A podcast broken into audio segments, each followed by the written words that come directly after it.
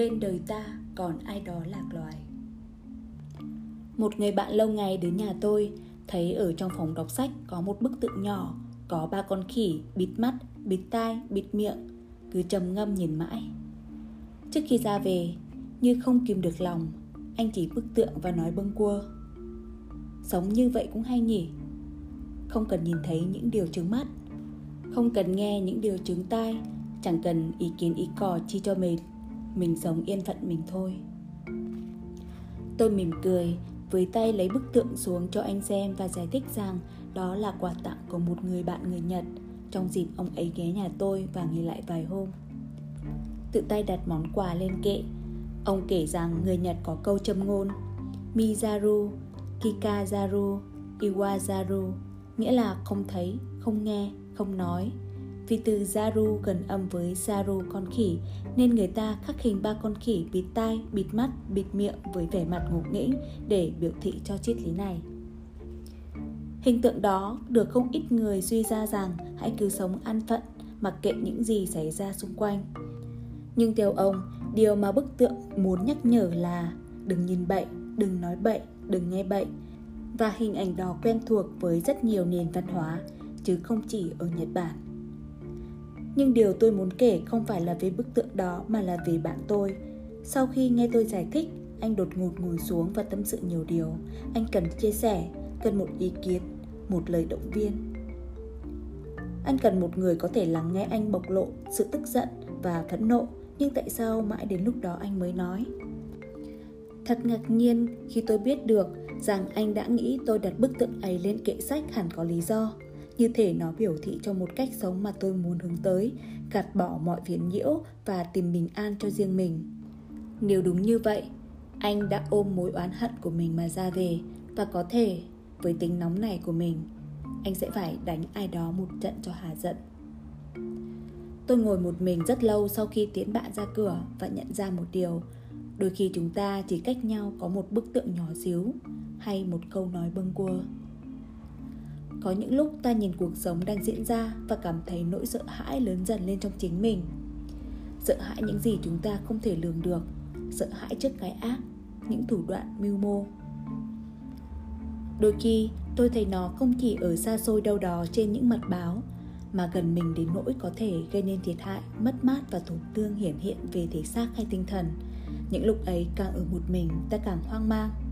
Thì khi tìm đến ai đó, trò chuyện, giãi bày, tâm sự, an ủi, chỉ khi ngồi bên nhau chúng ta mới thấy mình đủ mạnh để tự vệ trước cái xấu.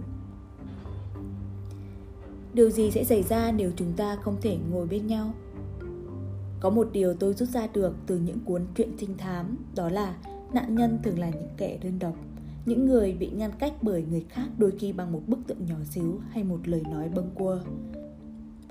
Và vì thế, họ không thể chia sẻ những bí mật, những sai lầm, những nghi ngờ, sự giận dữ hay nỗi lo âu. Và trong cuộc đời thực cũng vậy.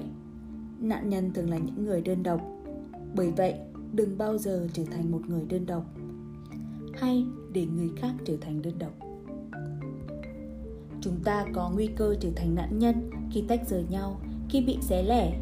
Chúng ta đã đọc truyện bó đũa từ thời thơ bé, nhưng lại quên nó hoài. Là người tốt, không đủ. Là người lương thiện, không đủ. Để tự vệ trước cái ác, chúng ta cần sức mạnh của số đông.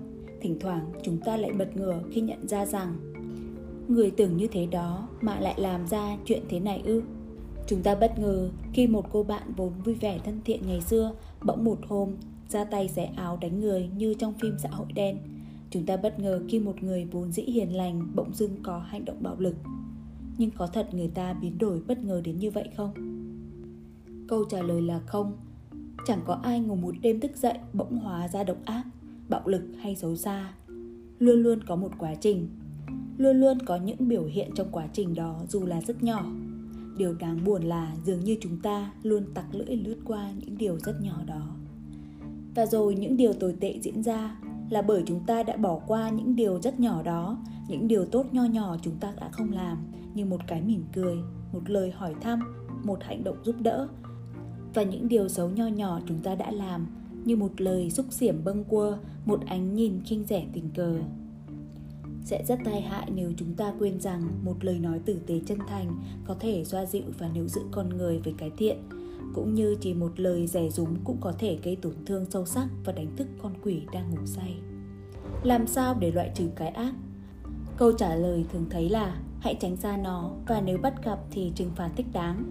Nhưng còn có một cách nữa, đó là đừng để người khác có cơ hội trở thành người xấu. Đừng bỏ rơi, đừng ép uổng, đừng khinh khi, đừng lừa gạt, đừng lợi dụng, đừng phản bội, đừng gây tổn thương, đừng dồn ai vào đường cùng. Tôi không dám nói rằng cái thiện luôn mạnh hơn cái ác. Tôi không biết chắc. Đôi khi tôi nhìn thấy cái thiện bị đánh knock-out trên sàn đấu trong cuộc chiến đơn độc. Nhưng tại sao chúng ta lại để nó trở thành một cuộc chiến đơn độc? Tôi biết chúng ta mạnh hơn. Những người mong muốn những điều tốt đẹp trong cuộc sống này luôn luôn đông hơn. Vậy thì hãy làm cho chúng ta mạnh hơn. Hãy tìm đến nhau, bạn bè, người thân, đồng nghiệp, đồng hương, đồng loại. Hãy giúp đỡ và xin được giúp đỡ. Hãy siết chặt những mối dây liên hệ và đừng để ai đó thành kẻ lạc loài. Những kẻ lạc loài thường dễ trở thành những thủ phạm hoặc trở thành những nạn nhân. Thế cho nên giữa cuộc sống bộn bề, đôi khi cũng cần nhìn lại để tự hỏi lòng xem phải chăng bên cạnh đời ta vẫn còn ai đó lạc loài.